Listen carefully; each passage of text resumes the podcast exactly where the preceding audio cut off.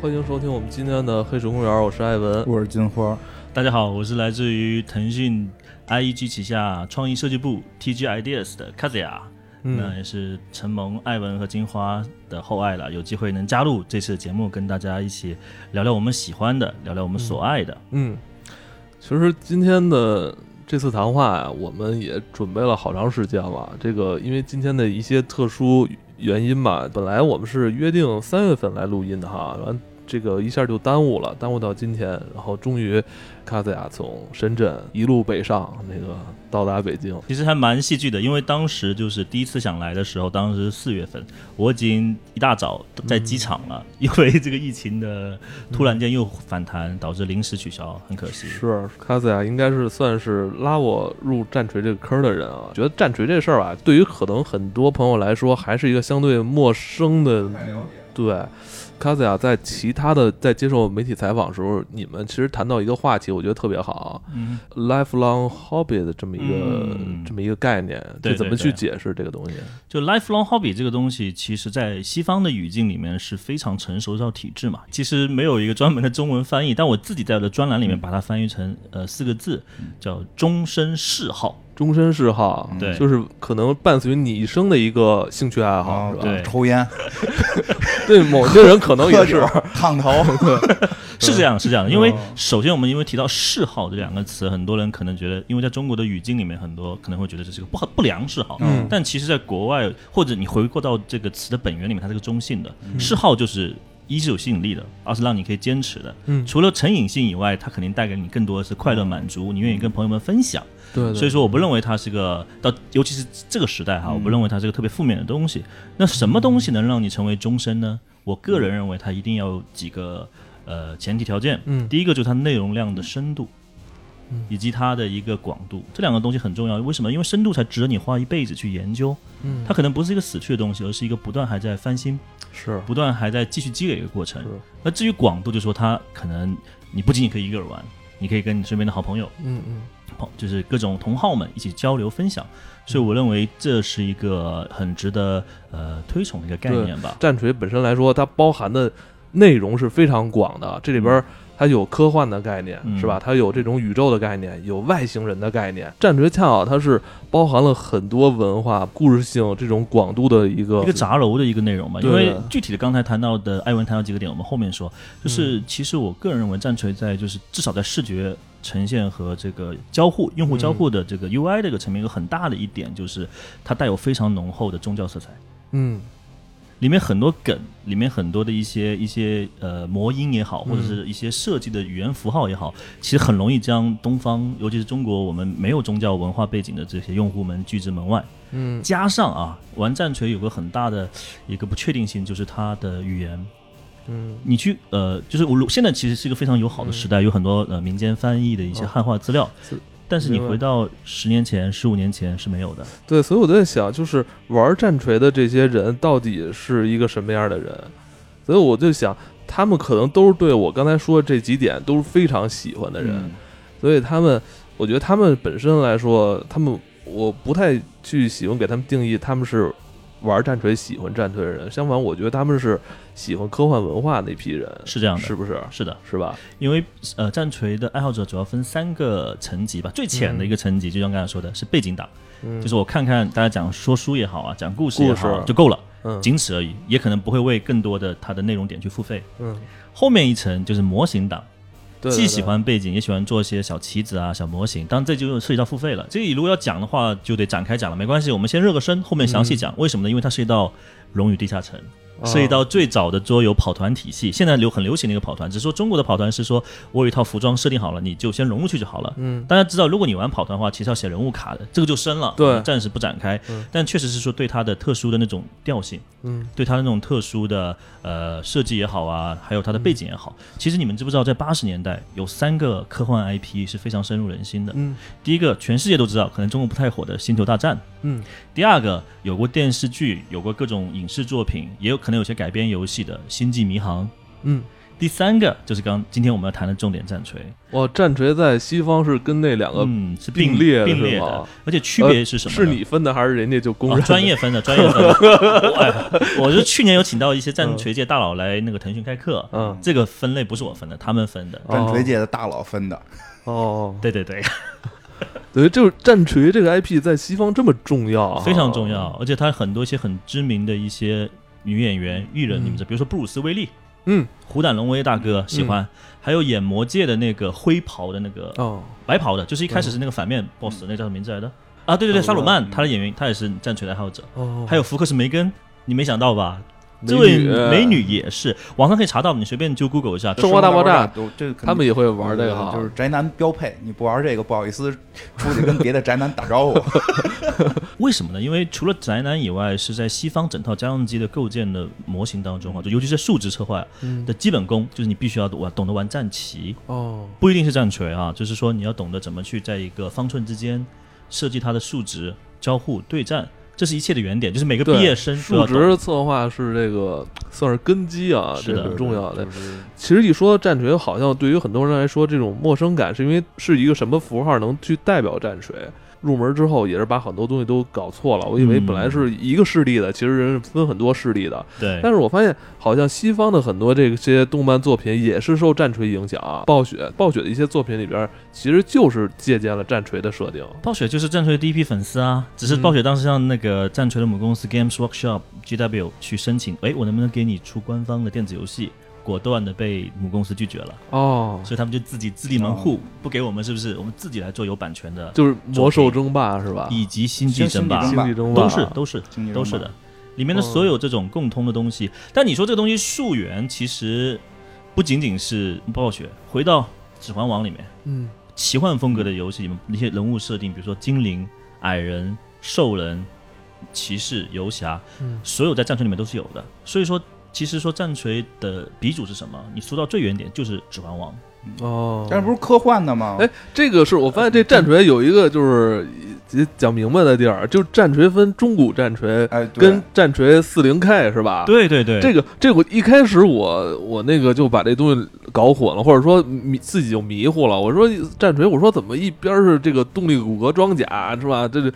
就特别那个科幻，完了一边又中古，又是中古世纪风啊，这怎么回事儿、啊？就是官方没做好本地化嘛，啊，就是尤其是对对中国用户不友好。其实战锤它的大的系谱有分很多条线，嗯然后它又经常混在一起。但是从纲领的角度来说，是分呃科幻类的叫战呃叫战锤四十 K，嗯然后在科奇幻这块我们叫做战锤的中古战锤、嗯或者战锤 AOS。但其实中古战锤是在八十年代就很火，火过一时，但最近几十年已经消亡了。嗯它被一个叫 AOS 的一个新的奇幻类的战锤所取代。那 AOS 就是叫做西格玛时代 （Age of Sigma），、所以你去网上一搜，两边的信息都会出来。没有人帮你指导的话呢，你会特别容易迷惑。这等于他把这种中世纪的这种冷兵器风格的东西也有，然后科幻风的也有哈、没有错，就是你说的这个终身嗜好这个问题，你觉得是什么样的这个玩家会喜欢战锤？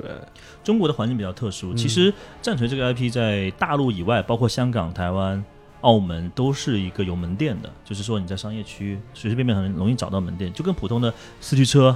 高达模型或者是别的那种早教益智类的门店一样，乐高很容易找到。唯独大陆地区，呃，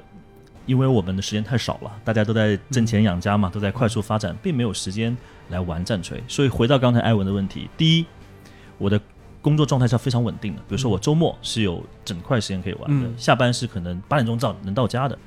第二，我的购买力要一定的一定的水平，因为它的模型还不便宜，因为它跟高达模型或者军模还不一样，嗯你高达模型你拼好了就就就可以玩对，了。因为战锤的这个就从桌游这块儿来说，战锤所有的棋子儿是需要你来这个拼装，然后这个涂色。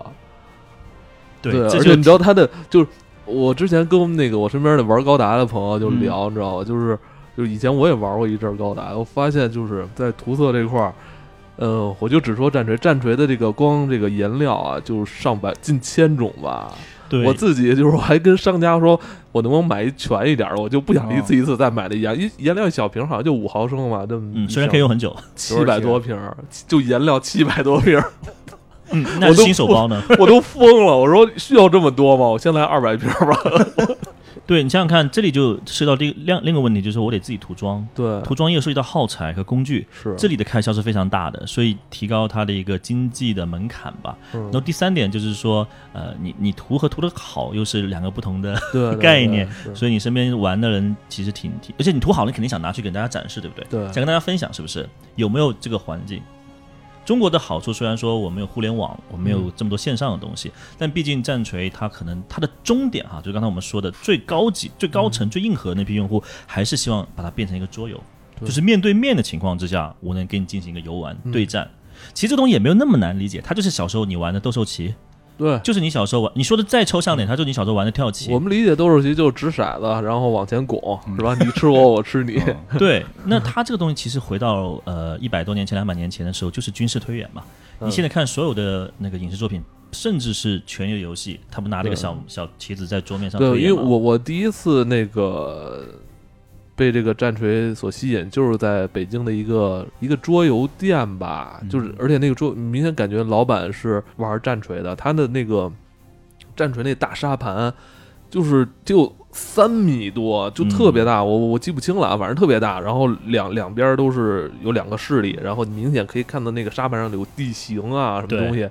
后很多的这个呃摆好的棋子儿，但当时我不我不知道它叫棋子儿，我以为它就是手办的，全摆在那儿。嗯嗯啊，当时就是看老板玩半天，觉得挺酷的。而且他们你们都是拿一个特别长的一个什么那个手手托儿是吧？往前嗯呃，那个跟分数有关系，因为刚才艾文又说到一个更高级的，就是说我已经不满足于在自一个普通桌面上对战了，嗯我要把沙盘的概念引入。沙盘就涉及到建筑物、地形，这个又是一大笔制作的一个成本在。而且我们手托是因为它分数太多了，它一个手托就有可能里面有五个棋子或者十个棋子往里面、往前推。但更难的是你要有尺子，哦，它用的是是英寸的尺子去嗯量距离。你同时还涉及到骰子，因为战锤最好玩的地方在于它。很大程度是依靠你丢那个骰子的运嗯气来决定很多结果的，对对对，但其实这个东西大家并不陌生哦。嗯这个就非常那个《龙与地下城》了哈。对啊，但是都大家不陌生的原因是什么？你们玩的所有的电子游戏，后台帮你计算好了这些东西，是只是说桌游把后台的东西拿到前台，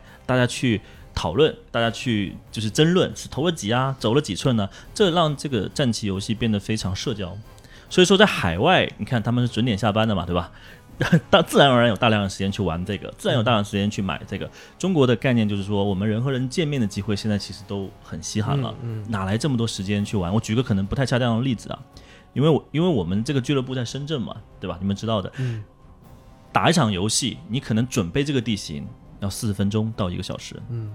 你对战你真的是高速对战、熟人对战两三个小时是要的，可能不熟的新手四五个小时很正常，嗯，你收至少半个小时吧。哦，对对对，换言之，在一个一线城市，你玩一场游戏，而且这个是普通分值的游戏雇啊一，个人收，我觉得呃，有人你都帮忙也得那么多人，就是你普通分值的游戏要打个五六个小时，这是何等奢侈的一件事情。这只是普通可能两千分左右的分值的游戏，比较入门了哈。呃，入门可能更低分值有五百分有。我跟你们举个例子，我们去年俱乐部年底打了一场一万分的，打了整整两天，哇，周六到周日，所以我不展开讲了，这里面确实涉及到很多成本在。所以你说在中国什么人能玩这个游戏？我可以告诉你们，一可能会是真的是财务自由的人，而且他很喜欢这类的科幻也好、奇幻的这种类型的游戏，而且是桌游，不一定是电子游戏。第二就是有个群体，群策群力嘛。比如说我在腾讯组的腾讯战锤俱乐部，二三十个人，大家特别喜欢。那我给大家争取到了一个很好的一个可能有固定的一个活动室，大家可嗯以存档。我今天没打完，对不对？我下周回来再打啊。把门，呃你的存档就是把门锁上是吧？啊，对对对对，因 为它是对对就是这个意思嘛，因为专有有个专属的空间嘛嗯，很奢侈，这很奢侈，很因为奢侈啊不是每个地方都有，因为现在整个中国的官方的战锤店只有四三四家的哎样子那。我问你，如果现在还有听众说他也是一个战锤的这个玩家，想去你那边工作，能不能是以这个战锤来做敲门 砖啊？可以啊，懂战锤那代表他很懂数值策 划呀，你你能以这个为自己的标签，肯定能进公司啊。哦这个战锤就是因为它这个内容比较多元，棋子儿就非常精致。因为我涂过嘛，确实非常过瘾。你不把它当成一个实用性很强的棋子儿，拼装之后给它上色，摆在那儿也非常的漂亮。是因为他那个棋子不仅是呃美术层面的设计漂亮，他拿每年都拿了很就是花上亿英镑去申请专利的。哇，为什么呢？第一就是它的精度非常那个精细，你们都见过，也玩嗯，过。对对第对，二就是它那个塑胶啊，那个耐力就是韧性非常好，嗯它在一米左右的地方自由落体降到地上，基本上是很硬的瓷砖也不会变形。它模具是非常厉害，而且它的那个用料可能刚刚说过了，它的所有的工厂在英国。然后它的料呢，就是最顶级顶配的那个产品线是用英国的一些塑一些塑胶，嗯当然它在别的国家也有，比如在日本，它有日本版的战锤，它用的就是本地的像万代那个系列的一些塑胶。对，哦，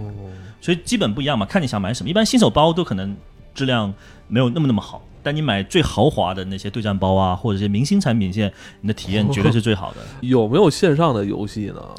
呃，有是其有，实对于你们这些嗯啊战锤玩家来说，线上游戏其实你们都不是特别喜欢，是吧？啊，对我我 我是没有办法喜欢，因为一是可能做的不够好，二就是嗯我觉得电子游戏会剥离了我玩战锤这个桌游的一个本质，因为其实我自己是个模型玩家，哦也是一个战锤玩家。回到你的话题，有没有游戏？有啊，最近腾讯最大的对手字节跳动就上了一个游戏叫《雷》，怎么玩啊？我先问它问，是一个 SLG，是收费内购吗？对啊，那怎我操么内购玩那数值怎么 SLG 我操要内购这怎么它玩的儿？它的本质不是战锤嗯的，就是桌面对战了，玩法完全不一样。就 gameplay 这块是完全不一样哦嗯的，这是一个换了一个皮的游戏，可以这么理解，哈哈。那。是个什么样儿游戏？哎你没事介绍介绍，快介绍介绍，赶紧给你竞争对手打打广告 这样就不对了。我很好奇这个事儿，啊，没有， 就是它就是普通的常规的 SLG，只是说你可能你充值了、付费了，你的啊你可以到更好的我单我位我不太理解这个，就是普通的内购 SLG 是什么呀？就比如说我建个房子要 CD，对不对？哦，明那白就了。零 CD 嘛，对吧？ 就是跟好多那个什么三国似的那种是吧？就是你也你也没有什么占地盘儿一说，对对对对对啊就是你你你诞生有一城，然后造兵，然后你等嗯于就是这堆兵是这个战锤里的造型了，对哦对对哦，它就是明卖的是明个白了 IP 嘛。那嗯，那等于于就失去了那种不是磨那个磨，意就是思了。他失去那种磨磨唧唧的那乐趣了啊嗯。对对对，吧我觉得所有 SLG 一旦能内购，就没什么可玩的。其实这样子啊，我简单科普一下，就是战锤它的诞生是诞生一也是七十年代末，嗯，然后它一开始诞生就是一个外包公司，嗯它是为那个《指环王》做棋子的。嗯哦所以最早的桌游并不是战锤，而是指环王。指环王的桌游版，哦再之后，刚才我们说到它有很多奇幻的出来了，巴托利亚那些中古的一些战锤出来哦那了。等于就是战锤最早是做中古战锤哈。是的，啊，做《指环王》是《指环王》有个桌游是吧？，啊对，现哦在依旧给它做，现在还在更新《指环王》的那个桌游，依旧还是战那锤的咱公们司玩做，玩指环王，我这更根 源。但 复规则还是那么复杂。哦 对，然后后面就是到了那个八十年代桌游在欧洲国家、呃欧美国家特别兴起的时代，就是《龙与地下城》跑团，嗯对，那个时候他就帮《龙与地下城》做一些代工，比如说呃，他们跑团也是需要那些棋子模型的嘛，对，对，但是也不用上色就可以玩了。其实真正的我们说科幻战锤诞生时间特别晚，它跟我同岁，它是一九八七年才有的。哦，那很新嗯而且很了有趣的是，这个 IP 它一开始只是说做一个小样，做一个支线的科幻版，它把那种中古时代引到宇宙上面去。它随随便便做了一个小样，叫做《行商浪人》，名字叫《行商浪人》嗯嗯哈。然后做出去之后呢，没想到市场反应绝好，嗯大卖。哦。哎，哦，我觉得他是受那星船散兵有影嗯啊，响，很多很。多，因为那个年代，包括像异形啦，包括像终结者，嗯这这对战锤里面很多终结者的这些元素，所以我刚刚一说它是个杂糅的一个嗯 IP，对，不过其实有很多人认识战锤，都是通过他的那个星际战士嗯星际战士星际战，对，士这是他那个官称。但很多人不知道，以为他就是那个《星际争霸》里边的机枪兵儿。嗯 啊，是是是，没办法嘛，因为肯定是星际争霸跟魔兽争霸更早地更进入中国的嗯玩家的更眼更帘嘛，火一点呗，毕竟但电是子这个游星际戏战士，它就是就有别于就普通的士兵了嗯哈。那是，呃，是这样子啊，就是二零一七年之前，大家只对人类帝国的可能是最基础的单位叫星际战士，它原文叫 Space Marine 嘛。嗯到了二零一七年，它更新了一个一个新的版本，就从第七版跟嗯到第八版，它就把这个用了二十年的星际战士做了一个小升级，叫做原著星际战士 Prime Space Marine。嗯那也是这个版本让它进入到更多的年轻人的视野里面。为什么？嗯因为它的外观做了一个呃非常适合当代人的一个审美，比如说把脚拉长了。嗯，然后变得更大、更猛、更更好看，哦，对它比例更更其实更是符合现在的流行人的审美，就跟高达一样嘛。高达更现在的模型对也是变得更它加更接大近长腿于人对于那种就是感性认识的美了哈，它有点不就就反而确实也不太符合那种就是真正的那种动力的那种物理结构了，是吧？对，然后我个人觉得是在做大退步的，为什么呢？因为老版本的《星际战士》是个非常那种八十年代我们叫哥特或者叫做呃黑暗审美的这种，它整个故事观是往下走的，这也是它跟《星球大战哦对对》对和《星际迷航》很大的不同。对后面故事观我待会儿详细说，但是这里的区别是什么？就是它是就刚刚说，它跟凡人是什么？它跟凡人区别就跟一个蚂蚁跟半神的区别差不多。他这种人是从小做了十九道手术，比如说给你加两个心脏，给你加几个肺对，，四个肺。然后给你加一些呃有的没的一些皮肤上的一些外甲，让它可以跟动人甲无。这个有没有就是他们脱掉这些战甲之后的这个样子？有有有，网上很多，你们是吗随便去搜很多，就身上都是各种插孔，跟赛博朋克一样的。其实这样理解吧，其战锤它是一个属于时间历史拐点的一个产物，它里面非常强调。呃，赛博朋克初期那种各种蒸汽的东西，还有管道的那种，就是插脑的那种元素在。然后它所有的科技都是往那条线走的，而不是走到我们今时今日又有 VR 啊又有投影，更加极简的条风。所以它里面很多想要强调的高科技的特征和元素，就通过非常繁琐的一些机械的加持，以量去堆它的一个文明高度。跟今年就是跟最近就是说我们现在二零二零年对科技理解是不一样的，对外加现在都是极简，现在极简嘛，嗯就是越没有越好。你们但看那战锤个里面就放满了各种义眼呐、啊义肢啊，对不啦？各种插管啊呐、它那个里边还是有点那那种怎么说老派科幻那种感觉哈，就是我要让自己更强，不是说推一管什么药哈， 我就是给给自己弄俩心 脏，是吧？对，就还增加那个增加四弄四个肺，增加真正肺活量，就这种我的。对，还蛮有那个年代的感觉。然后还有一点就是它里面的哥特文化和宗教文化很多，你没发现没？它同时在高科技里面加蜡烛、嗯，加卷轴、嗯加各种符文。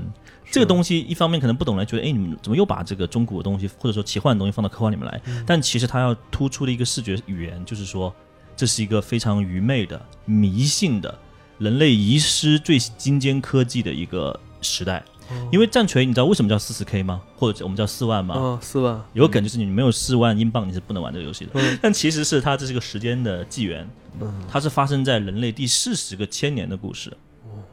我们现在第二个千嗯年，他们在第四十个千年，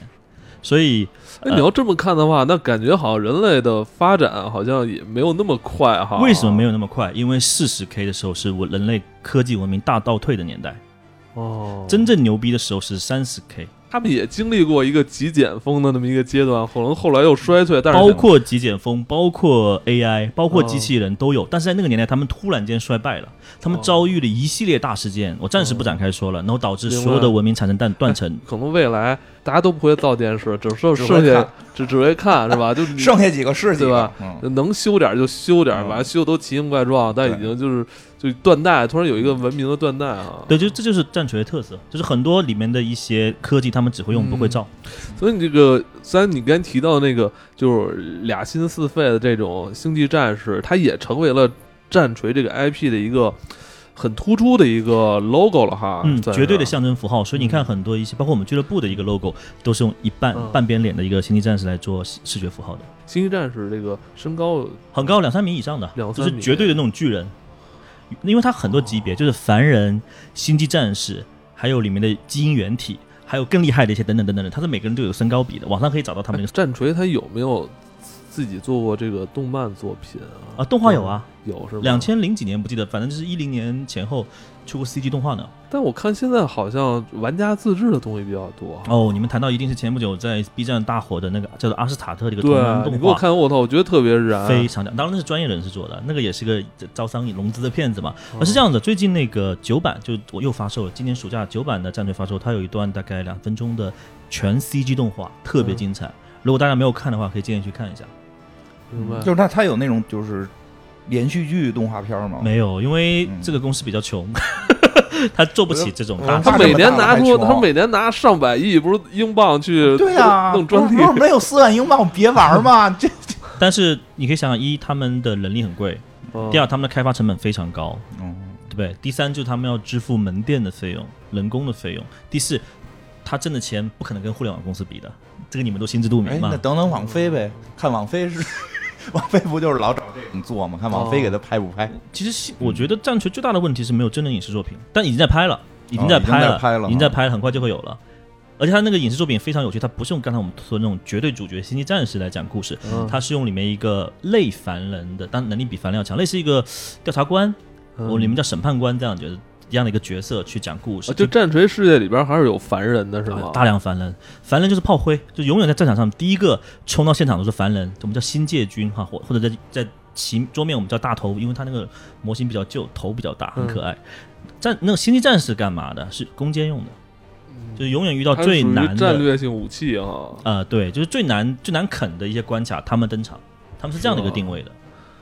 所以一个星际战士干那个一群那种虫族，你不是看了那个同那个同人动画吗？五个星际战士突入到别人那个战舰，把别人全部灭了。是对吧？人家是有这样的战斗，而他他的新战士给人感觉就不是那种我还要躲避，而是我不躲也不藏，你你朝我开枪，我就直勾勾往你走过来，把你一、一一拳打爆，就这种属性是他们的一个定位。因为星际战士是整个就是 GW 官方卖的最好的，无论是棋子还是它的文化，但事实上呢，大家为什么容易混淆，是因为它里面确实的势力太多了。大体来分，里面有三个势力，一就是人类，嗯，第二个是外星人，外星人第三个是混沌。那混沌又会腐化星际战士，就这三个阵营里面都有互相跳，就是策反或跳帮的阵啊，营在，对，所以特别复杂。你看那个星船伞兵就是吧，人人类就是人类是吧，嗯打虫子，虫子就是虫 虫子，子就是虫子，所以有的时候我回过去看《星球大战》，就觉得他们里面那种政治格局啊或者那种阵营格局都特别简单。嗯，你回去看新这个呃呃，你说战锤吧，哇，特别复啊杂。那战锤你可以通过他们身上的这个穿的衣服颜色，可以简单分别一下哈可。以推荐几个吧，因为、啊 因为呃，人气最高的，或者说他们应该不能说人气最高吧，应该最容易出现的一个商品是一个就全身蓝色的，你也买了嘛？对对就对对它的招牌嘛，我们叫做极限战士对，谍战 （Ultramarine） 士。是不是最弱的呀？呃，不算坠落，它在就是它是典型像所有的游戏里面的主角，就是很平均数值，没有特别的亮点，也没有特别的缺陷。哦，那圣教军呢？圣教军是，，我觉得圣教军挺酷的啊，你是指哪个圣教军？可能名字不是叫圣教军，就黑色的盔甲。哦、应该是黑色圣堂对吧？啊 Black，对 Templar 对对对对，它就是用了以前中世纪的那个条顿骑士和十字骑士的那种符号做了过去。它是一个小团， 它不是一个大团，只是它特别凶猛。还有就是它是扶正的团，哦它一开始是同人创作的，嗯嗯后面被官方认可就放到了正统的故事里去了。哦。哎我们因为一开始因为我因为我之前你知道吗？就是因为你之前在那个集合那边做节目嘛，包括嗯我我也听了他们那整个一个播单好几十期，我听到第七八期的时候就已经，我觉得已经就是能理解消化很多了，然后再往后听，一下又又又，又晕了，我操，这太庞大对了。它的信息量太密度太大了，所以就是喜欢我们影视节目的朋友们，但嗯不要不要一开始听太多特别细的东西，嗯我觉得可以去 B 站上搜一些入门的一些视频，就是先让你知道大概的概念是什么。我觉得还是缺少一部影视作品，嗯是吧？小说有吗？有大量。嗯小说是我下个要谈那个话题，特别精彩哎。对，说到小说了，好像国内现在有这个官方的这个小说吗？嗯对，有现在国内有一个叫浙江科学出版社出版了四本小说，以后还会有更多哈。前四本，第一本是呃八版的一个设定集，叫、嗯它翻译不大对，它翻译它的中文名叫《黑暗帝国》，但它英文叫《Dark Imperium》。它其实在故事里面更应该翻译成《帝国暗面》，就是里面发发生了一个事件，导致帝国有一半的疆域失去控制了，在一个大阴影当中，这是它的故事的一个一个一个基调。但是可能它就机翻了吧，或者就字面翻成了黑暗帝国。其实它应该叫翻译叫帝国的暗面，这才是最重要的。已经出版了啊，已经呃一年多前就出版了。最近今年出版了三本小说，一个叫是《赫鲁斯大叛乱》这个系列，就是刚才我说的三十 K，人们怎么从走入了黄金殿堂瓦尔哈拉，到变得现在这么悲惨，连这个机械都不会造了，就是发生了一个大事件叫赫赫鲁斯大叛乱。赫鲁大叛乱整体基调跟所有你们知道的希腊神话非常相似，不展开讲。但是这个《赫鲁大叛乱》前三本小说出了官方简体中文版，非常值得大家去去买，而且价格也挺优优惠便宜的，跟国国外的比较挺便宜的。它的名字分别第一部叫做《伪神》（False God），第二本是叫做哦，对不起说错了，第一本叫做《赫鲁斯崛起》。Horse Rising，第二部叫《伪神 False God》，第三本叫《银河在燃烧》（Ganes in Flame）。所嗯以这三本小说是呃完全故事，虽然是不同三个作者写哎的，你觉得你你觉得这三本怎么样？就是翻译特别的好，我觉得特是别吧好。而这三本你可以一起可以连作为这个对于战锤文化一个入门吗？或者说，呃，不适合。其实我想说是不适 合。或者说就是我想去认识这个战锤世界，你可可以以通过这通过三本小说去认识三十 K 时代的战士战锤世界，但你没有办法通过这三本小说认识四十 K 时代的战锤世界。哦，对于它这个战锤世界，它不是一句话两句话能说清的。很难很难。哎，那就是想问你，就是你是如何去结缘战锤的？能不能给我哦们，当然介绍当一然下当然，我很早就结缘战锤，就是呃零七年零八年那时候我在国外读书，就在英国读书，然后当时我大街小巷里面都是战锤店，可很恐怖的，你们很难是理解。吗？真正的是每个所谓的购物中心 shopping mall 里面至少两两家店，因为他们加盟性质的嘛。啊，就在英国本土，就这么就随意就能见到对战锤店啊？只要你是在一个市中心就能见到，而且而且里面一堆人在玩。这一对于他们来说就是普及率非常高了哈，战锤这我都种不不知道国内有没有类似这样的店，就国内小卖部或者卖玩具那种711对对对之类的对对对，差不多差不多那样子，但没到七幺幺那么多哈，但是至少有一两家。哦，对对对，然后我当时进去的时候就觉得，哎，这好新奇，可能跟你的初体验差不多，嗯，就是看到觉得哎挺酷的啊，又有棋子，又有沙盘，有小说，有画集等等，有颜料，对有有工具，特别新。因为那个年代其实像我可能同龄人都在玩高达嘛，因为受到那嗯对对个对奥特曼也好、假面骑士也啊好、高达的动画的影响，都在看这些二次元的相关衍生品。嗯战锤太新了。嗯，然后呢，当时我有个好朋友，他在澳大利亚，然后他就疯狂每天像我跟你一样的案例战锤的东西，所以就很上头。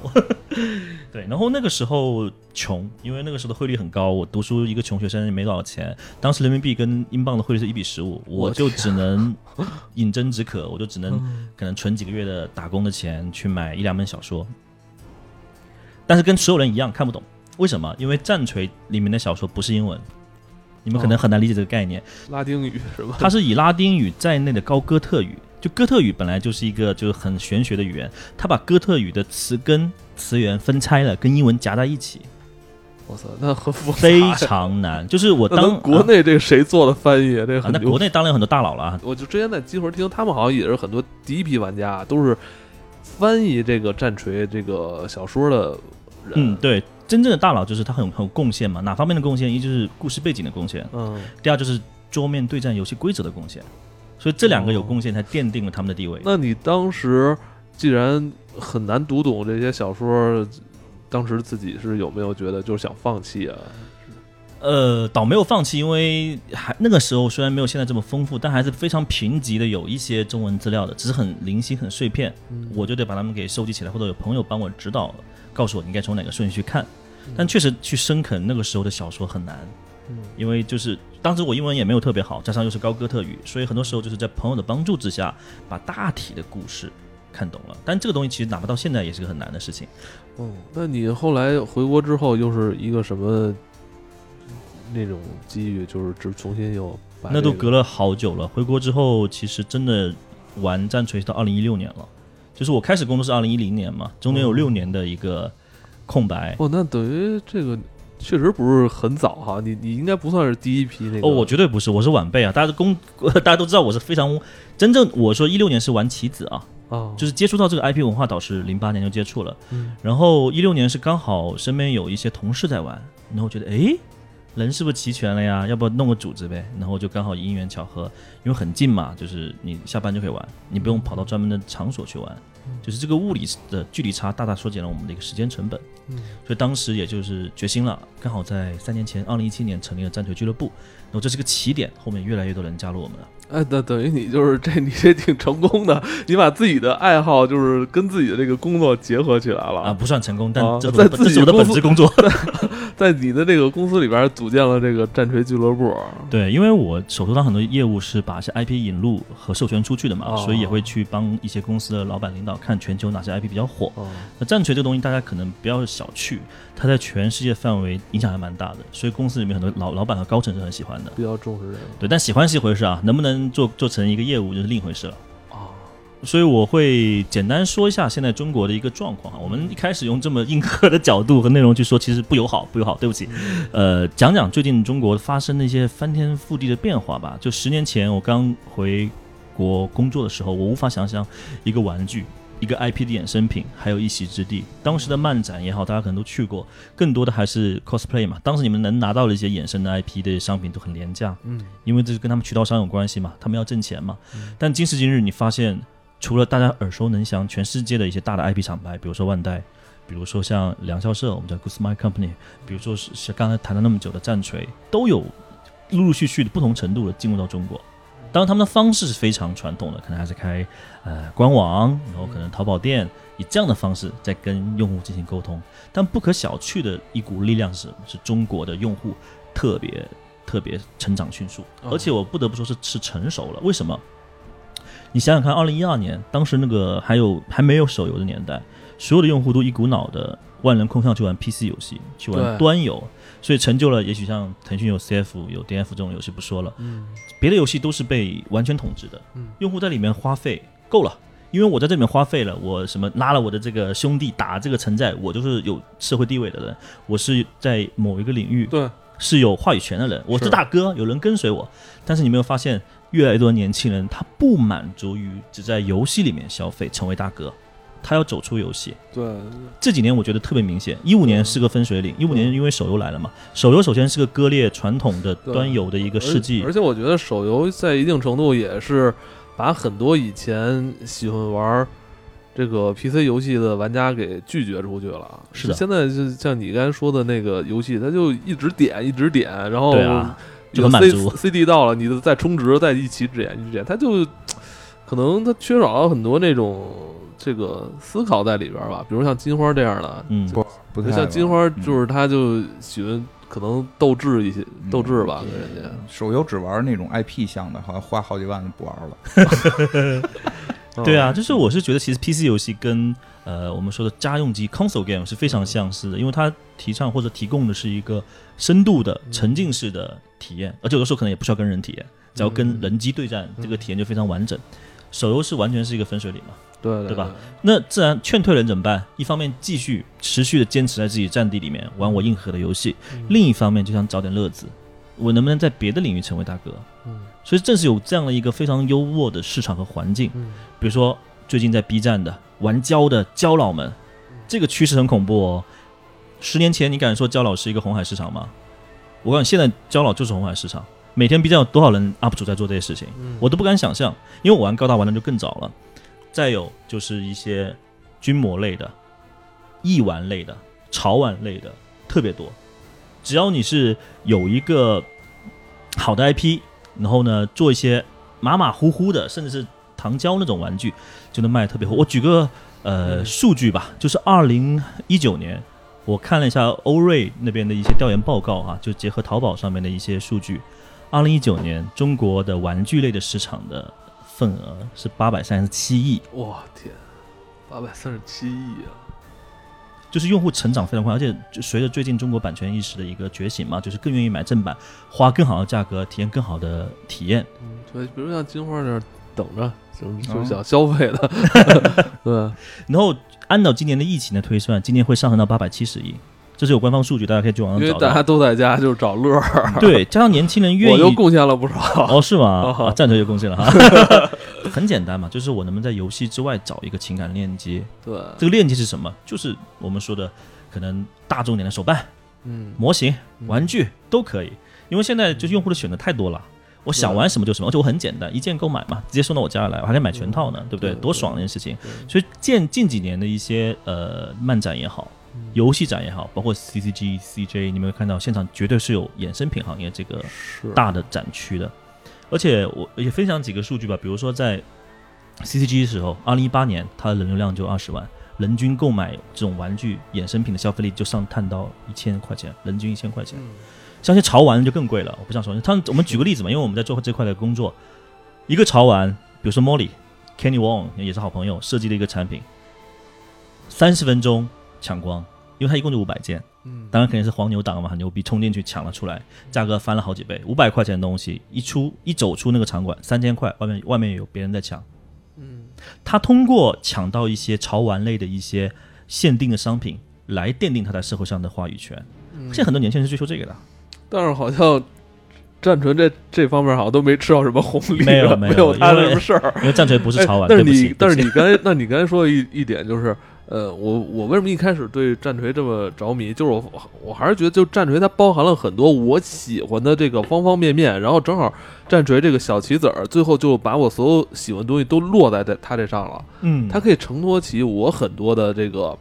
喜欢的兴趣啊、爱好这个东西。是的，就是战锤牛逼的地方就在它的好奇心和想象力，嗯因为它的整体的尺寸你们也知道非常小嘛，嗯它跟一般的手办不一样，一般手办嗯还挺大的，嗯你首先你家里要够大 才能是放得下。是如果不够大的话，买点小的，我觉得是个好。它是真正我认为是小而美的东西，对而且它一个和一群的体感又不一样。是所以说，战锤的身上的一些设计的细节，它不是一个站着的一个罚站的动作，它有很多不同的姿势。对，比如不同的端角你像度我那个那个星际星际战士，这一个小队哈，他不是每个人都一个姿势，他跟小时候玩冰人还不一样，他是每个这个星际战士他的这个表情，包括他的动作，包括他的这个动机啊，您感觉出他要干什么，这都都能看出来。临场感非常足，是这也是战锤的一个魅力。他希望可以把很多 IP 的一些有趣的点从屏幕里面拉出来，嗯，展现在你眼前。所以这就是所谓的云战锤玩家和实际玩战锤玩家体验是天差地别的。是是是，这还真是战锤云起来就没有没那么有趣了。是的，所以我个人为什么最近一直在坚持，包括这次啊疯狂安利艾文，嗯也是希望说大家可以更多人听到跟战锤相关的东西，嗯因为战锤它在早年也尝试做过一些电子化、游戏化的一些内容，比如说呃《黎明战争》，对吧？然后包括对可能《全战》，但《全战》是中古的，它尝试在电子的这个分野里面他也努的力。这个电子游戏好像一直也没停过，还挺感觉好像很努力似的，但好像好像我感觉效果或者说大家对它喜爱程度也没有它桌游这方面那么。因为它努力的不是版权方，它努力的是嗯开发商，其实它的这个游戏其实都是授权给其他的那些工作室，他不管了，哦是他就吧兼修一下而已。而而他兼修点很奇怪，他可能就看你这个东西感觉对不对，很主观。啊，对对对实际在跑数值和跑体验的并不是版权方，而是啊开发商。我因为我看他那个游戏，我在 Steam 里边看他很多那个，呃，冠上这个战锤的名字的游戏，就是那个演示视频都特别酷。对我前前两天我我就看了一什么游戏，就第一人称，好像是第一人称视角那种 FPS，嗯，我觉得特我这太酷太酷了。我觉得就是你操纵的那个星际战士在跟那些外星人打。但看下边那个评价特别低，说什么打击感不好吧，要么就说什么乱七八糟。哎，现在用户太挑了，因为好的游戏太多嘛，见过好的游戏，你怎么会回去吃烂的游戏呢？对不对？嗯，你你玩过《只狼》，你还回回， 你再回去玩《鬼武者》，体验又不一样了嘛，对吧？嗯所以说，呃，用户是越来越挑了，所以呃，我认为哈，就战锤你要在无论在哪个国家推广，你要做的第一件事情就是轻量化。嗯然而，呃，战锤也没有想到别的地方去，跟我们想的很像，他也在做这件事情，嗯因为他们在几年前换了一次老板。他们之前的老板就特别那种 old school 老派的类型，就是说我就是做给老玩家玩的，你们别人不要逼逼闭嘴。哦，但新的老板上台不一样，就说我要打开我的局面，我要年轻的人老板，你知道呃就是新，你知道他到什么程度吗嗯？他在做儿童的有声读物，哦就轻到这种程度，是你知道吗吗？从娃娃抓起，怕哎不怕？这哎挺好。如果他现在在国内出一个呃能面向小朋友的，我可以跟我孩子一块儿听，亲子时间嘛，这个很重要，而且自他己也可以去了解一些那个背景的故事。是呢，事实上在国外就是这样子啊，爸爸带着儿子去玩。我是那个一七年，然后呢，当时是呃因为私人原因哈，在美国，当时我就带着我老婆去那个战锤店。L A 的战锤店嗯，里面是从白发苍苍的老爷爷到几岁的小小朋友都在那儿玩，年龄跨度非常大，就是这样子啊。爷爷带着孙子，或者爸爸带着儿子，嗯，带着女儿啊去现场玩，因为现场是这样子啊，你就有有有梗，你们可能有机会去战锤店的人一定不要错过这个红利，就是你涂的第一个棋子，基本上那个商家会送给你，作为一个纪念。哦，就在那儿涂是吗？对，所以他专门有那个店员教你怎么涂，教你怎么做，嗯然后你做好马上可以上场打。哎，他怎么知道你是第一个呀？没见过你呗， 那哎懂国了，因为懂国了，国外人少嘛， 是吧？就是人少每个嘛。店去一趟就凑齐了，对对对对对，哎你愿意跑的话也是厉害的，你可能你路费就可以买一盒新的了。没有没有四万英镑得省着点玩儿。对，所以 呃，国内有没有开他们这个店的对计划有送吗呢嗯，但不会主动说你去要的话，还是可以给你的。啊，国内因为我发现这两年就是嗯北京来说，好像开了很多这个乐高的这个店啊，乐高是比吧较多这 些，也就是这一两年出来的。完了，因为北京没有关店嘛，北京没有战锤的关店嘛，但乐高店很多，不只是那北我京。知道，全那国那都个有，战锤的观念以后会有吗？其实今年年初有新闻在北京要开啊，但是因为最近就是他们公司内部有很多风波，暂时不会在北京开。但北京有很多私人的俱乐部，你们可以去了解一下。但上海有，深圳有，所以如果路过这两个城市的，可以去玩一哦，下。上海跟深圳都有关店是吧？对的，北京没有吗？我觉得很奇怪，为什么北京没有呢？北京这么有文化底蕴的一个城市，如果有的话，应该生意会很好吧？但是却没有。对，很因奇为我怪觉得战、嗯战锤的那个呃星际战士出来，我操，太酷了，就那种感觉，就是动力装甲，我操，这那种那个劲儿，你就能可能找不到合适人选，因为那个 GW 很挑人，他选员挑工。人是什么呀？讲挑那个可以爆点八卦出来哈，就是他们那个公司啊，他招聘有几个硬标准，第一，你就语言好不用说了，嗯第二就是你最好在国外生活过，跟他们有哦共同语言，这就其实筛选到筛选。哎，他们是需要那个伦敦腔吗？ 呃，他们在诺丁汉不是伦敦腔， 是方言。哦 对，所以这个东西导致北京这边还挺难的。对，但我觉得会有的啦，大家会有耐心、耐心等等就会有的啦哦。而且你们也可以去其他私人私人俱乐部里面看一下，那个阵仗不会输给俱乐部的，不会输是啊给是啊关店是的啊。是嗯啊北京有至少哎，据我你你嗯觉得像像那个你你也是经常去调研这个战锤的国内市场，你觉得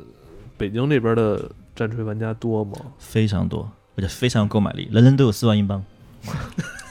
别玩了，听懂了吗？ 这一说半天意思就是你回去把那小人卖了，不是那人儿不贵，就是还是它颜料贵嗯耗材耗材对耗材那。其就实光着玩，啊，可以可以可以，光着玩可以呗的。光着，就是我一开始也觉得这东西我拼出来我就光着玩哦就完了，后来我发现我一涂完之后，我操，上瘾了，了，跟你不完全不一样，不是个概念。念，不是个概真的念。嗯不是一个概念，就是哎，这个而且我觉得这东西拼出来对我来说，拼出来放在那儿就行了，嗯哦也一不定跟人不用玩儿玩儿。对，因为我觉得玩儿这东西、没人带你路，入坑、哎对你如果有组织的话，你不会这么想的，就跟你有没有图是一个概念。是啊嗯我觉得在北京的朋友真的可以去几个老店吧，比如说一个叫做老师傅的店，还有一个叫鲁鲁的店，他们的店都非常成气候，而且非常好看又干净，灯光又好，很嗯新的店。然后反正你们去体验一下嘛，体验又不用给钱，对吧？对吧？先试一下嗯但 就别人的是服务。比如我那我要去这种店体验，我就先得把自己的这个这个队伍先啊，不用不用不用，你什么都不用准备，零成本。你去了那，他有他已经有准备好的那个旗子让你现场玩，用啊。呃，你还可以去现场就是免费让你涂。哎，我觉得都可这以挺好，就是嗯用他们这个。人家的这个涂好的这个棋子儿是吧？我就交这个时间的钱是吧？我比如我玩一次，我交你点儿钱，我在你这儿玩儿就行了。甚至都不用交钱了，所以可以去体验的。只要你愿意花时间过去，就本身有那个热络的环境，就是你的贡献。真的，去去去！而且 B 站上面有很多直播的大哥大佬们都在直播教你怎么十五分钟涂好一个，因为是这样子啊，就是这也比快啊！呃，有的有的，是最近那个官方出了一个漆叫对比漆，就是你你买那个漆啊，是最传统的漆，啊就是要上四遍底漆，对不 对？我操，这什么意思？我这刚买完，我把这过个时了， 刚买完就过时。对对对，它那个漆到什么？就你看你自己涂过，你知道你要有底漆，对不对？对还有有底阴漆影，还有高对光，还有提亮，是很复杂，对不对？它最近出了一个黑科技，什么夸张？就是你涂好一个棋子，你打一层底，就是比如说白色的那个补土，你拿一个对比漆，非常厚的，没有任何技术含量的，像糊浆糊一样，上面糊一层，第二天它的阴影就出来了，高光就出来了，神不神奇？哦一瓶也不贵哦，就四十块钱哦，是不是很神奇？魔法一般叫对那比漆。我也不会买它的。我因为之前那些漆买还没怎么用过呢。还能用，还能用，还能用。我比较老派，我不喜欢这种操作，我喜欢跟你一样比较那个多台多来几遍。但那种棋就所谓的十五分钟涂好一个棋子，并且是给新玩家的，因为你们要知道，这里面还有个断层的玩家群体是，他不喜欢做模型，嗯，他不喜欢涂装，他喜欢像金花一样的快速对战。对怎么办呢？十五分钟一口气全涂好，然后半个小时或第二天就直接拿着可以上桌对战就好了。哎，他能不能就是玩人家那个老板的呀？他给老板钱不就行了吗？可以啊，随便你自己协商嘛。并没有强制性的，因为战锤现在还是一个，因为我觉得他这对个他的他这个这个入门门槛就是我可能要上桌对战之前要做的工作太多了。对，延延迟吧满足嘛。而且坦白说哈，如果你就光看一个所谓的强壮的超能力战士，你你能开心多久嘛？你可能三天一周之后你就你就厌烦了，因为选择太多了。市面上真正让你一直在这个圈里面变成终身嗜好的是什么？嗯还是背景故事嘛对，还是人物和人物的冲突、是矛盾、戏剧的一些一波三折。终究你喜欢的是这些，对对因为在一个冰冷的棋子上面，你能放的是情感，而这个情感还是你想象出来，你没有任何视觉效果的。所以说，还是回到原点，为什么 I I P 做生意，包括像漫威，包括像迪士尼等等等，他们做的所有生意，包括像日本人做生意，都是卖的是梦想啊，对，对不对？因为喜欢它，有幻想，你才会购买它。所以说，呃，还有个好处哈，就是未来会有更越来越多的战锤是，你买回来就是个成品的。啊，对了，是不是今年他跟那个万代合作，是不是就是在开发这个？对对对，，我给他了一些建议嘛，我是他们的顾问嘛，我给他嗯建议，他就出了一个，但那个那个很大，那个大概有个 PG 版的高达那么那大，呃是我觉得他是不是就是完全为了观赏用的呀？呃也能扭，关节能动的，它不是手办，哎，能当棋子儿吗？去了比别人那些小的厉害。嗯呃，可以当背景， 可以当地形。 它那个就是买回来之后你可以把玩的，但那个产量特别少，就一万多件，限量的，预定的。哦它不是因为这个东西非常贵而限量，是因为它产量就只有一万多件。他所以是现在不比是较难买一开始想试水啊？对，因为它不是跟万代的一条大的部门，那是怎么跟样小这部门，这一万件卖的怎么样？啊早就卖光了呀，哦，第一周就卖光了，因为少嘛，一万件预定就卖光了。但是它做的一般般，因为它太贵了。是我因为我而且我看他跟万代做吧，就感觉你就有那种这个高达味儿， 这就特别光滑，身上对对啊完了对，它没有细节，就它完全没做细节就。太干净了。就是我觉得，就战锤有一点啊，就是它的那个身上的盔甲也好，它有一种真实感，它在里边儿，就是、嗯，就是有脏的地儿，或者让你觉得他就是一个就是一个身经百战的一个战士那种感觉。有战损，然后有嗯凹凸，有细纹嘛，这个才是真正的从战场打过滚下来的嗯战士嘛。呃，还有就是他跟美国一家公司叫麦克法兰，啊，你知道对吧？很著名的，对他出过很，多其他游戏 IP 的 figure，嗯然后他也要出战锤了，网上已经有了，很快就会有了。它这也是个可动的，但它就比较小，它大嗯概四五英寸的样子那么大。哦，对，它没有三点七五，也没有六寸，它是个比较小的一个一个规一个尺寸。然后这个就是瞄准了新用户，因为很便宜，百元货，对，一百多块钱。因为我觉得就是不可否认，就是咱们现今的一那个新玩家，其实对于时间就是要负担的时时间成本，其实没有那么高的耐性。对他就希望我现在把钱一百块钱给你，你要把东西给我。而且以后会越来越多，我可以告告诉你们，还会越来越 多。哎，所以咱们是不是也啊现在这个也是处于这个怎怎么着那个三十 K 到四十 K 这个阶段是 吧？以前老的玩法可能要变了是吧？要了要的，对，我觉得现在已经更准确是说从二十 K 到三十 K 的时代，哦，因为中国现在整体的，就是我们刚才谈了一些数据嘛，总总体的消费能力、经济时代都在往上走，嗯现在是中国的黄金时代。你觉不觉得现在的中国特别像日本的昭和年代？嗯大家都是鼓满劲了是，打了鸡血，我要冲！为什么？因为你现在敢冲，你就可以改变你的社会地位。是你知道为什么现在日本？我就再举个例子，你知道日本人为什么你们觉得他二次元或者别的东西研究特别深、特别入道？两个原因：第一，它是个岛国，岛国的概念是什么？它交通很不方便。古代为什么茶道、花道那么好？它根本传不到大陆啊，它只能把这个东西做得非常精，然后呢，自己就沉淀出一种道路出来了。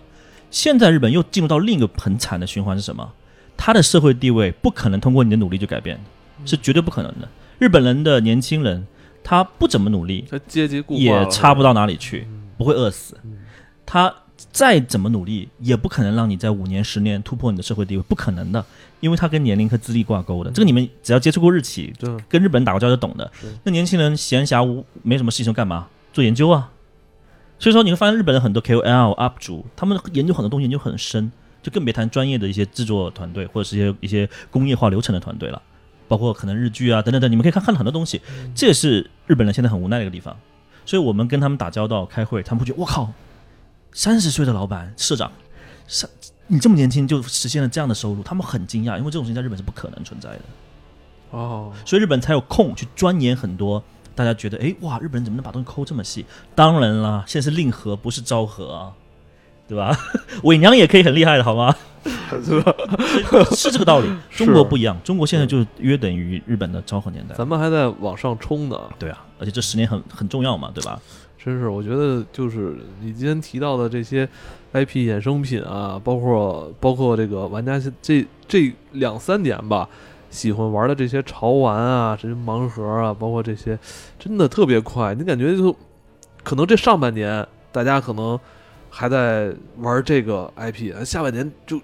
过去了，又有新的东西出来了，是因吧？为新的它 IP 特别快，多，因为潮我们又谈到潮玩这一块，嗯潮玩这块其实甚至连战锤都是有潮玩的，嗯因为美国有牌叫方口，不知道你们知不知道，有个嗯潮玩的品牌，就大头两个点那个那个系列都出过战锤。说回来，潮玩的整套逻辑又跟传统的行业不一样，跟高达呀手办不一样，为什么呢？潮玩只要你有很出名的设计师，比如说我们金花是个很出名的设计师，他自己抽出了一个潮玩，你本身的价值，你本身的 IP 的溢价能力就非常强。一个成本三十块钱的东西，你可以卖三千、三三万英镑啊，都是可以的。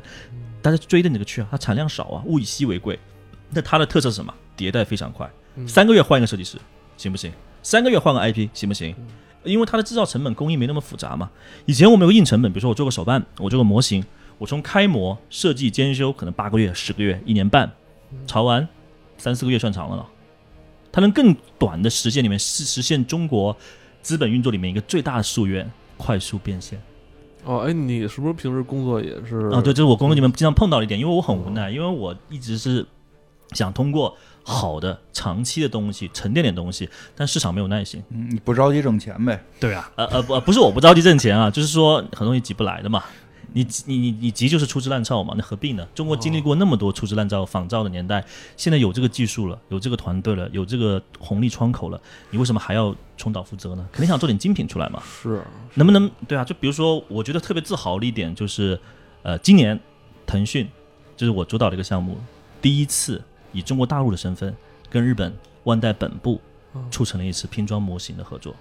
我记得哦你刚才提到哈，嗯这这是一个，这是历史性的第一次，而且我觉得我很开心，因为是我们中国的厂商是吗？就腾讯的嘛，啊，腾讯的魔方工作室有叫《王牌战士》的一个游戏，虽然可能游戏大家会有很多不同的争论哈，但它确实第一次实现了跟万代本部拼装模型的正版的一线的水水平、一线的品质的啊，合作、就是说万代给咱们出那个玩具了是吧？对啊给咱们的 IP，对啊，这是这是梦寐以求的一件事情。我当然本身为这件事情很自豪，但是这里面中间的辛酸，你们也许可以想象。是这么难啊？我记得你好像说几年前你们就已经有这个这个项目的正常运作时间是两年，但更早就接触了。但这次跟《王牌战士》啊，跟别的项目后面还有，我想说的一点就是说，这个硬成本是你是你是规避不了的，除非你想投机取巧嘛。什么是捷径？用一个人的名气，这跟早年广告请明星代言的逻辑是一样的。因为你是设计师，你有号召力，你可能还是个美型的偶像设计师。我出个潮潮潮玩潮这个商品，你买不买？肯定很多迷妹和迷弟去买啊。然后这样滚动滚动，有没有好的一面？当然有，嗯实现了 IP 变现的整套流程方法论啊！我靠，每个人都可以用啊！其实回到那个玩家来说，其实我就像一开始说的，这个终身嗜好，其实我希望能有一天，就是咱们国内自己玩家能玩到自己的 IP 是吧？然后自己的厂商做的游戏，然后把它变成自己的终身嗜好。哇，这是一个非常热血的话题，为什么是啊吧？大家最近有看到那个黑神话悟空吗？最近这个 这个特别火，啊这个就是很提气的一股事情，就是这是这中首先是中国呃的创业者就或者中国的从业者、专业人士的产品，画面力美三 A，外国战神四的制作人团队都对他很惊讶，一开始他预期很低，还在 YouTube 上面说，哎，也不咋地，你们这些战斗我们几年前就有了，到了后面 BOSS 战那个光影的一个对比，毛发呀，还有场景的一个多边形，他们当时一个庙的多边形，多边形的那个数量就八十万个以上，嗯，很夸张的，不可能的嘛！你想看，如果按这个类推，你一个游戏有多大？几兆 几兆的那个载体才能放得下这个游戏，这个东西很提气。你假你假设这个项目真的会出来，真的完整的上线了，它的衍生品要不要多？肯定要多，而它成本低不低？很低，因为它这个孙悟空是没有版权的，它的版权活在每个中国人心中，对不对？是这也是为什么早几年什么《大圣归来》，对吧？还有什么哪吒，包括要上的姜子牙，疯狂在在在滚动这块东西。嗯，但是它的背后就是一定要有非常强的技术力去支持它，对用户的理解，对 IP 筛选萃取的精准，不过度开发啊，因为其实很多时候我们中国人做生意会很不克制。你说 我们一些对吧？国外的那些大牌、大厂牌，他们为什么那么牛逼？他克制啊，他不会把一些东西提前就曝光出来，他很多东西就藏在字里行间里面，他藏在他的一个动作、一颦一笑里面，是非常高级的一种做法。但是我们可能一是真的是太着急了，就是谁会跟钱过不去呢？对不对？他还是很努力的想办法让这件事情实现财务自由嘛。我不能苛责任何人，也没有资格苛责任何人，但是我觉得这是个好事儿，因为整体它是在往上在冲，所以我们可以看到更多的国产的 IP 游戏嗯，更多的影视反正，就是更多的 IP。希望它不要昙花一现，而是希望能有一个东西能成为咱们国人的这个终身嗜好。对啊，我我还挺开心的。为什么？因为最近国内做玩具模型的厂商越来越多。嗯啊，呃，举个例子啊，这个例子你们这个 IP 我不知道你们看过没有，没看过你们一定要去看。嗯，呃，零七零八年有个日本的阿全 IP 叫我特个人特别喜欢，它被誉为世纪末的，可能已经应该说是是整个体系末的最后一个超级系的热血机器人动画。什么东西？它的名字叫《天元突破》，红莲裸眼，就是那机器人跟宇宙那么大，然后拿着星系互相怼。你不能剧透，我跟你说， 这个片子不知道你们看过没有，但是真的很好看，我每看一次都热血，包括是吗流泪 一次。它是分为二十七集的 TV 版和两个剧场版，剧场版是根据 TV 版里面再剪辑的一个呃或者再加点东西的东西，很好看，没看一定去看。我为什么提这个 IP 呢？一是它本身作品很好，第二就是国内有一个牌子叫 CCS，它是一个做玩具的一个牌子，嗯它做了一个成品金属涂装，然后身上的一些钻头就零件是完全用磁铁来替换的。哦，那真正意义上实现了就不用拔插，很新颖的、很环保的科技来，而且不会金属磨损的一套方式去交互它的不同的类型的变变形。哇、我当时看了觉得太无敌了，为什么？因为国外有个牌叫千值链，日本的牌子，它也出过同样的商品，但就被我们国内的厂牌甩了几条街。这个产产品即将在九月份上啊，也是我朋友他们一起一起在做的。我觉得我靠，这就是国货，很牛逼啊！嗯，但是这还不仅，你会发现做玩具就实际制造业，它遵循的一套逻辑跟车是一样的，跟电器是一样的。一开始外资，后面合资，嗯，最终一定会走向自研。对，现在中国的玩具还处于合资这个阶段，也就是我们说的阶段二。我相信终有一天，在好的 IP 的基础之上，我们有好的技术去加持它。弯道超车不是梦，真的，因为中国人特别勤奋，这也是我特别感动或我自己也很努力的一个方向。就是啊，我我我告诉你，日本的合作班真的很懒的，让他们周末加班是不可能的。基本上周五下 午六点钟之后就消失，他们要去喝酒了。周末是不回信息、不回邮件，什么都不回了。他们可能去玩战锤了， 有可能，很有可能，因为有一天我去那个建校社那边开会嘛，就是周五晚上，他老板带我去开会，八、点钟，整个公司里面空无一人，这在中国公司不敢想象的，尤其在 IT 互联网公司，嗯，打开一个会室，里面竟然坐了一堆人在玩桌游， 一问在玩什么，在玩《龙与地下城》，哦，日本在跑那边团儿，对，是就吧日本的 GSC，在东京，在秋叶原那里，我就觉得刚刚金花说这话是很对的，别人是有生活的。但我觉得我们经济时代不一样了，我们现在还在这个赶超的时代。我相信终有一天，中国也会到一个 IP 自信的一个时代。那个时候，无论你是玩游戏、看电影，还是玩这个所谓的桌游吧，或者是玩玩具也好，是很很让人就是挺起胸膛的，而不是说我们要去模仿谁，我们要去去追赶谁，因为我觉得那是特别民族不自信的一种方式。是。哎，对不起，讲的有点热血沸腾了，但总结一下就是，我觉没得问题，今天尽情的去那个热血沸腾一下。 对我我我总觉嗯得真正要做到民族自信的最后一步是什么？嗯是我们要站在同一个维度和水平，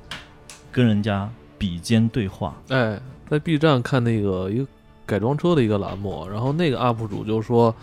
说他非常有信心在那个改装车这块儿去参加国际的那个大赛。那你是不是要用很多中国元素？他说不是，我就是要用国际的这个美学的语言去做大家同样的一种美学的设计，然后去得奖，再告诉大家这是中国人做的。嗯，因为其实过去十年中国人的审美，包括娱乐这块，掉了一个怪圈里嗯面，就是说我一定要用中国风，啊，对对才能对，代我我表一定中要国用什么脸谱、京剧，然后去去去打这个牌。本质没有错，但我觉得有点用用力过猛。嗯，因为现在确实掉到一个一个怪圈的另一个佐证，就是说，比如前段时间发售的一个 PS 的游戏叫《对马岛之鬼》，嗯，那个游戏里面就是所有的东西，其实用很多当年黑泽明的东西，黑白片嘛，剑戟片嘛，然后很多导致很多外国人、西方人看中国人就觉得，OK，谈到远东文化就是日本，就是忍者，它是跟中国的武侠分不清楚。当然，武侠这个东西也也很搞笑了，因为在日本欧美人的眼中，武侠就是我们中国的漫威英雄，但是外表又不怎么酷，这是很多欧美人对武侠的一个理解。但没无所谓，我觉得未来真正可能的性能都是说要用世界的标准，嗯，用世界的语言去诠释这件事情，而不是我很自卑，我非要强调它是，比如说有个中国结在上面，或者是有一个中国的图腾在上面。因为其实你说到底，在文化层面，你永远是缺啥喊啥，你喊的声音越大，代表你这块是越越不自信的。嗯，你可以很正常的、平等的跟对跟国际的厂牌里面交流，我觉得那是最自然的一个状态。对，所以我还我对这块其实非常乐观，因为呃后浪嘛，年轻人现在是非常厉害的，就是很多呃，我觉得中国现在是进入到一个更厉害的一个年代哈，就是说八零后那个时候人是受到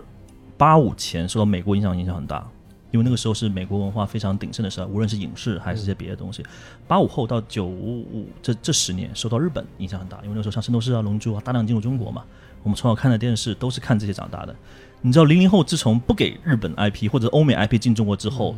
伴随蓝猫长大那批人，或者伴随中国的喜暴羊力羊熊，对那帮人长大的人，他当然也不会看得起这些 IP，但他们现在进入一个非常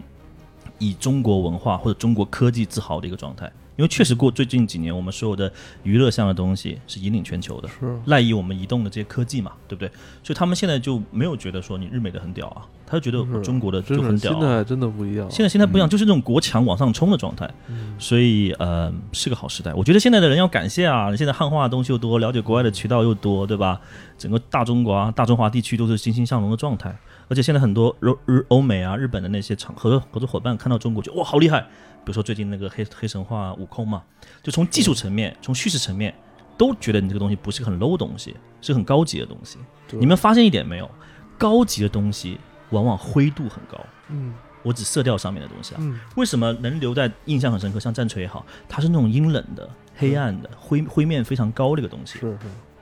这点我没想清楚，但是我问了很多专业人士，就是说，反正灰度高的东西，比如说小岛秀夫之前那个快递快递 模拟器，对吧？然后 那个东西也是啊，你看它的用色是很高级，灰灰面特别特别高。是对，所以这东西我没想清金花也玩那个楚。你玩了那个是吧？金花玩。了嗯玩不下去。玩的有点那个抑郁，我尤其是有一天玩着玩，突然有人给我敲门送 送快递，然后我接完这个快递，我就把游 戏关掉了，再也不玩了。我 就我觉得我如果出去的话还能挣点钱， 我出去干这个事儿还能挣钱，为什么在家里边送？嗯对吧？所以，嗯，对，那个但那个游戏它侧重点也不是在玩法嘛，是在设计这一块嘛。呃，会继续努力吧。而且我今天也不是因为我是战锤俱乐部的会长，或者我是来自于腾讯的员工，我这么说。事实上，整个中国其他厂牌也在很努力做这件事情，包括网易，包括其他厂牌都在很努力做这件事情，就代表这块今天我来看已经不是一个蓝海市场了，嗯，它是有往红海市场变迁的一个潜力在。因为你们知道吗？现在腾讯最害怕的竞争对手不是游戏公司，啊，你们知道是谁吗？是 UP 主， 播客 派他来是这些 派他来说服咱 们，你没看出来吗？加入我们吧。千千万。 这个年代也是那种就是内容创业哎，的你，说呀说最最怕什么呀？我 对说呀接着说啊，啊，最怕就是什么怕 UP 主啊， 真的怕内容从业者。为什么？因为腾讯自己没有。嗯惨了，哦我要去领工资了， 我要去 HR 领工资了。是的，就是说，你看那个、呃抖音吧，嗯，做得好，对吧？腾讯出了一个微视，不用抖音，我也不懂，我也不懂，我觉得挺让我，而且没错，政治正确性很对，站对边了。用用用 用，用我我拿那个看蚂蚁大战，用一高科技的，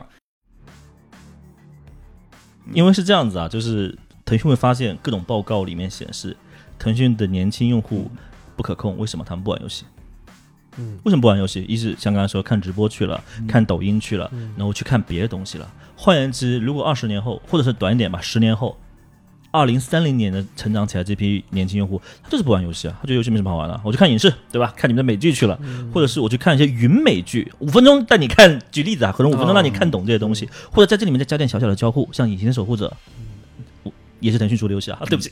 那个游戏它就是更偏于影视，而不是偏于游戏。当年轻的人就是说大大降比了，说我不用去从众了，我有独立思考能力了，嗯我的细分领域更加成熟、稳健、饱满了，嗯我不需要通过某一个 IP 号召全天下的时候，嗯腾讯特别怕。你知道吧？因为腾讯其实一直都是以一种一本道的我方操式去，哦那管理。你说这事儿，我我明白了，啊，就是可能咱们一开始还在聊这个，就是终身嗜好，那英文怎么说来着？ lifelong hobby，是吧？我觉得这是一个特别老派的一个想法，可能是不是对于未来的年轻人，他没有这种什么终身嗜好，他需要每天的嗜好，每天的嗜好都不一样啊。不是说不好，我不是我们家孩子至少不是，哎，其实这个东西是个哦广义的中心嗜好，它不是指某一个 IP 啊。嗯比如说，我喜欢玩桌游，不一定是战锤啊，有那么多桌游。嗯，我喜欢玩游戏，不一定是手游啊，有那么多游哎戏。不不过说说个挺逗的事儿吧，说到这儿了，你说这个调调查报告这个事儿，不是你们也是调查报告调查出来的吗？嗯，前两天有一个上海公司说要找我做一下这个播客的调研，说聊想聊聊这个现在播客的状况，播客人大概怎么生活。我说那你给钱吗？我说给一千块钱。我说给一千块钱聊一小时，我说也可以，那聊呗，给我钱呗。然后聊了大概就给了我个红包，给了我个二百块钱红包，然后说聊一小时，把剩下八百块钱再给我。然后聊了十分钟，说觉得我可能不太对这个领域不太懂，然后就不跟我聊了。觉得啊，你可能还是不太懂播客到底是什么，就是所以就就不找我了，打电话聊的。啊，然后我当时特惊讶，我说我也不敢说做的好不好吧，但是也做这么多年了，对吧？您您说我不太懂，只有一些问题，但一个问题也没问，大概聊两句，我也不知道为什么。但所以说，我们家孩子像这种玩游戏玩挺重的，其实并没有说年轻人不玩，我觉得可能是调研不到。我家孩子因为玩游戏的事儿，现在老管，就就玩的特太狠了，嗯，有道理。嗯，哎，而且腾讯只在乎腾讯能辐射的用对户嘛。他不玩腾讯的，他们不玩腾讯的游戏，哎呦，好好，有点怕怎么办？ 难怪我知道，我明白这意思了，确实是。你说这个是他不太会被一个 IP 给忽悠了，他自个儿找。因为用嗯户成熟了嘛，因为选择权在自己手上。以前是嗯说看什么火玩什么嘛，我现在已经没有必要看什么火玩什么了，我玩自己喜欢的才是对的嘛。嗯呃对，现在是这么个意思，他还真不是说彻底不玩游戏，而是不玩一现在好像没个。有那么这个很奇怪的一个事情嘛。我们谈到任天堂，腾讯也有任天堂啊，嗯你知道这是怎样的一个操作吗？这是缝合怪的操作。我年轻人不需要通过游戏去确定我的社会地位，嗯而且我社会链链就社交链里面我在哪一格哪一层，我不需要通过。为什么？因为腾讯也有 Switch 啊，对不对？我玩腾讯，我玩任天堂的游戏，是不是代表我也纳入到腾讯的这个国行的这个领域里面去了？那彰显不了我的地位啊，是这个道理吗？那我干嘛玩更精尖的，玩你没有听过我玩过的，我教你做人，怕不怕？所以现在更多年轻人愿意去找这些东西。现在很流行的跑团，其实也是逃不出这个属性的，逃不出这个逻辑的。因为我玩过啊，我深度体验过一天的跑团，对吧？跑团杀、剧本杀，这大街小巷都在玩。嗯你玩过没有？没玩过，对不对？我教你做人，一个道理。以后这种现象会更加普遍，就大家找到自己还的好终我跟身嗜金好花。玩过一次，就我们也领略到，可以不需要别人教我们在这上面我做先人。我跟 大家处处就别玩儿，你就不用被人教。而且我刚刚一开始我们谈到中烧，它其实是个态度，它不是让你做个具体的选择，而你有，比如说你喜欢健身，你喜欢游泳，你喜欢玩模型，这个事情本身你要坚持下去，而不是说我来一个玩一个。啊，当然这个想法本身就很老派，因为我是个老派的人嘛，我是八八零后，对不起， 所以年轻人想法可能我也不是很清楚。哎，你到这点我突然间好焦虑啊，我怎么跟我以后家小孩去 去沟通这个话题？这就是你要面对这个问题，对不对？他提倡的，他坚守的一套东西，可能就跟你想法差很远。你认为是美好的东西，往往是落实的。对，你就别说你小朋友了，我我其实我跟公司里面一些同事，可能现在他们离职去别的公司了，他们也在做一些手游的业务，但他们的想法就跟你很不一样啊。九零后就不觉得你玩模型很屌，就不觉得你玩这种图章啊、战锤啊，或者哎，那印度他这们种觉得什么很屌？他们觉得剧本杀很屌啊。哦，那我觉得不屌。问问这个，哎对对对对对对对，你看你你你跟我年纪比较接近嘛，就掉到这个陷逻辑陷阱里面去了。他真的觉得剧本杀屌吗？不觉得，他觉得什么屌？流行的屌，而且这个流行是流行的先锋。哎，那我要行了，我那娃娃快到了。是吗您什么娃娃啊？ JKB 吗？不是不是不是不是不是不是，我们是有实用意义的，好吧？对我马上要进那个圈子了。啊哦，那个圈是个大圈，而且国内做的特别好，嗯，真的，因为现在国外那些订单都从国内发的。上半年，二零二零年上半年爆单了，这个不多说了，因为最近网上有很多做娃娃的视频，你们去 B 站看一下，做的真的很屌。没用过啊，请金花老师后面 分享他的测评体验。其实我现在做的这块东西，在腾讯整个生意体量里面是非常少的，因为整个呃腾讯互娱这边的衍生品这块，我们我们主我们这边在管嘛，呃，但大部分人还是没有意识到这块的一个一个商业一商业空间，更多人还是说我能不能把一个 IP 签进来，然后比如说签个皮肤进来，嗯或者签一个角色，大家耳熟能详，因为就称量嘛，它本身自带号召力嘛，基本上现在还处于一个这个状态，大厂没办法。嗯以后有没有可能就是说，因为我在力推一件事情，就是说我们做一个类似于像日本 IP 委员会的一个一个一个框架或一个结构，但没有他们那么那么那么繁琐啊，因为日本的委员会是一票否决权的，就是我每天在开会，每就在场的这委员会的主主要人一一个人拒绝了这个事情，别想推动了，特别特别麻烦啊，是这样肯子定是的。肯定是那个这怎么盲头吧？你 们看过你们看过动画 EVA 吗？EVA 嗯，嗯看过对吧？对，里面不是经常有个画面是不同的灯的人围在一个黑小黑屋里面嗯开会吗？嗯因为 F 啊就是第一个推 IP 委员会动画的这个嗯主局的项目，他们就那个是个讽刺，就说他们在做动画剧本的时候，每个人都投票不行。嗯这里面可不仅仅是动画委员会哦，商业化的，比如说呃授权的业务，嗯比如说一些游戏的业务，谁拒绝了，推倒重来。我希望这是以后中国这边的一些这块的版权业务能规避的一个事实。对，所以有点扯远，但嗯，未来很多可能性。嗯，其实其其实节目最后吧，其实也还是回到战 锤，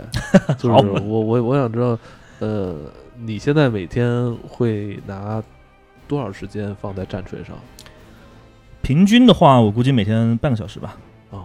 嗯，但我周末坚持周末时间会多一些。不不不，周末是零，我是平时做的，哦因为我周末因为我的工具和那个颜料啊都在公司， 我一般哎，是、不是，他其实他工其作实饱和不其饱实和？八小时每天都在玩儿，你知道吗？哎，你弄错了，这就是我的工作，哦这就是我的工作。你们现在听到的所有都跟我战锤有关。我每天午休的时候，很多人会问你一个问题：你说你还有时间玩战锤？你是互联网公司吗？你们错了，我不通过这个去了解 IP 本身，以及从里面萃取一好些说方法法，论我怎么去沟通。因为我是前端商务，我不是做客，我不是做后后台的一些事情的，我要跟我的客户沟通。战锤就是我最大的客户啊，能聊嘛，对吧？那这个东西能不能复用到万代和别的厂牌？可以，所以我每天午休会抽半个小时到一个小时去做这件事情。然后，呃因为我也会发一些作品和帖子，你们可能也之前在集合上面也看到了嘛，嗯对吧？我是拿这个作为我的案例，我要放进我的 PPT 里面，我要放进我的提案书里面，跟对方提案。你看你那说法，哎，我觉得这就是特别享受的一个状态会工作，嗯真是会工作。这会会工作其实挺难的，这是真的。嗯因为腾讯确实高层有个不能说的一个真的很高层大老板，他很喜欢战锤。嗯，他姓马，我不能接这话了啊，我不能接这话了、啊。但确实我跟他有一些沟通啊，就是就是就是做他内容层面的一些交流嘛。嗯因为确实很无奈，就是嗯，腾讯有高层呢，他们很想推一些事情，但是推不动，因为中间隔太多层了。毕竟你做高层的一些一些视野和眼光和落地的中间的断层，你们也是知道的嘛。但我相信，在这些领导的这个带领之下，腾讯会慢慢改变，有嗯更多更重的内容，有更多更好的东西会嗯深入执行层吧。对，因为腾讯现在也是面临着各种变迁嘛，你们懂啊，三十五岁就要离职了，对吧？被离职了，不会吧？你还有这种焦虑吗？看了他看可能了，害怕以后那可能万一出现什么问题，嗯就是没法再玩战锤了。没有四万英镑了怎么办？ 不让玩战锤了。嗯但是我觉得，就是回到最后，今天其实还是我本意是想跟大家推荐战锤，但是我觉得这东西确实挺难讲的，因为它它它包含的东西太多了。嗯但是我想说是，战锤是一个很好的一个作品，它包含了很多我喜欢的一些。元元素素嗯在里边儿，喜欢的东西它都能在这个游戏里落脚。包括前几年我玩了一个游戏，好像我都我玩的时玩的时候都都忘了这是一个战锤了，中古战锤了，那嗯哦个鼠疫，啊，我觉得全很面战争是吧？呃，不是全面战争，就叫是鼠疫鼠疫，就是他讲的是那个中古战锤最后末世那个阶啊段，啊已经被啊那个斯卡文鼠已经对对，对对对，世界蚕食的不行了，就特别的末世的感觉。嗯，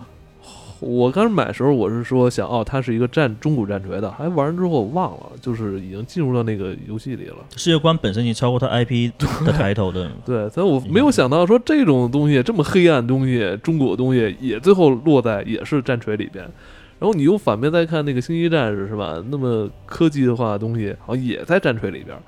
你你要知道这个很神奇啊！我最后也补充一点哈，就是那个其实战锤，它现在看起来星际战士这么威猛啊，开着各种机甲啊，扫扫扫荡各种敌人，其实不是的。就真正发生在战锤故事观里面的一个现状，应该是十个、二十个星际战士被敌人团团包围，嗯，一点点蚕食，然后最后打剩下五个人、三个人、一个人，然后最后他是要举着帝国的旗子，然后被敌人一枪爆头，或者被虫子一把他五马分尸。这个基调才是战锤本来的基调，呃，就是就所谓强如星际战士，但星际战士也不是最强的、这啊，也是魅力，就是这种局面，你你就会想到特别那种悲壮的那种感觉，绝望嘛。因为他有句 slogan，我觉得特别特别、嗯呃深入民心哈。他的原话是 “In the far future, there's only war”，翻译过来就是“遥远未来唯有战争”。嗯，这是个非常深入，就是有震撼力的一句话，因为不长，而且是非常简明扼要。其实这个故事一直是到二零一七年，就是我说的八版更新之前，整个战锤的基调，因为在那个老老就老是在领导啊往，就是那个时代是往，就是那个故事的时代在往对，下走，啊而它是永远在这个时代的，就是说这个这个故事的那个嗯那个那个时间点是在九十年代就已经写好了的。从九十年到二零一六年的，甚至一七年的上半年，整个故事就停在那里，不会往前动，而且一度所有的玩家和从业者都认为，这这就是战锤的品类了，它就应该这么黑暗，嗯就应该人类走向衰亡。走向终结，就像那个鼠疫战争一样，对我啊不会有特别变喜，我特别喜欢这个基调啊，直到他们换了新老板， 要出儿童读物的时候，基调遇到了转折点，到了那个 turning point，所以那个时候人类又开始那会不会以后这个光明又出现啊？是吧？不，会，因为是这样子，就刚才我们一开前面也说了嘛，就是那个出现了帝国暗面，帝国暗面让帝帝国一分为二，嗯失控了。所以说他尝试在找一个平衡点，一方面让这原汁原味的黑暗的东西，就是绝望阴冷的东西依旧存在；另一方面轻量化，让用户入门的门槛更低。嗯所以我觉得很多东西在变化，是这样子的。行行，就是呃，非常感谢卡图亚今天从深圳特意飞飞来北京，嗯，就慕名已久啊，节目难得跟两位老师能一起聊一聊，。对啊，就今天跟跟你聊天也是让让我们受益匪浅啊。以后多交流呗，嗯，好好了，好吧？非常开心啊。我也很开心，那以后有机会再来做客，好了，拜拜。拜哎拜拜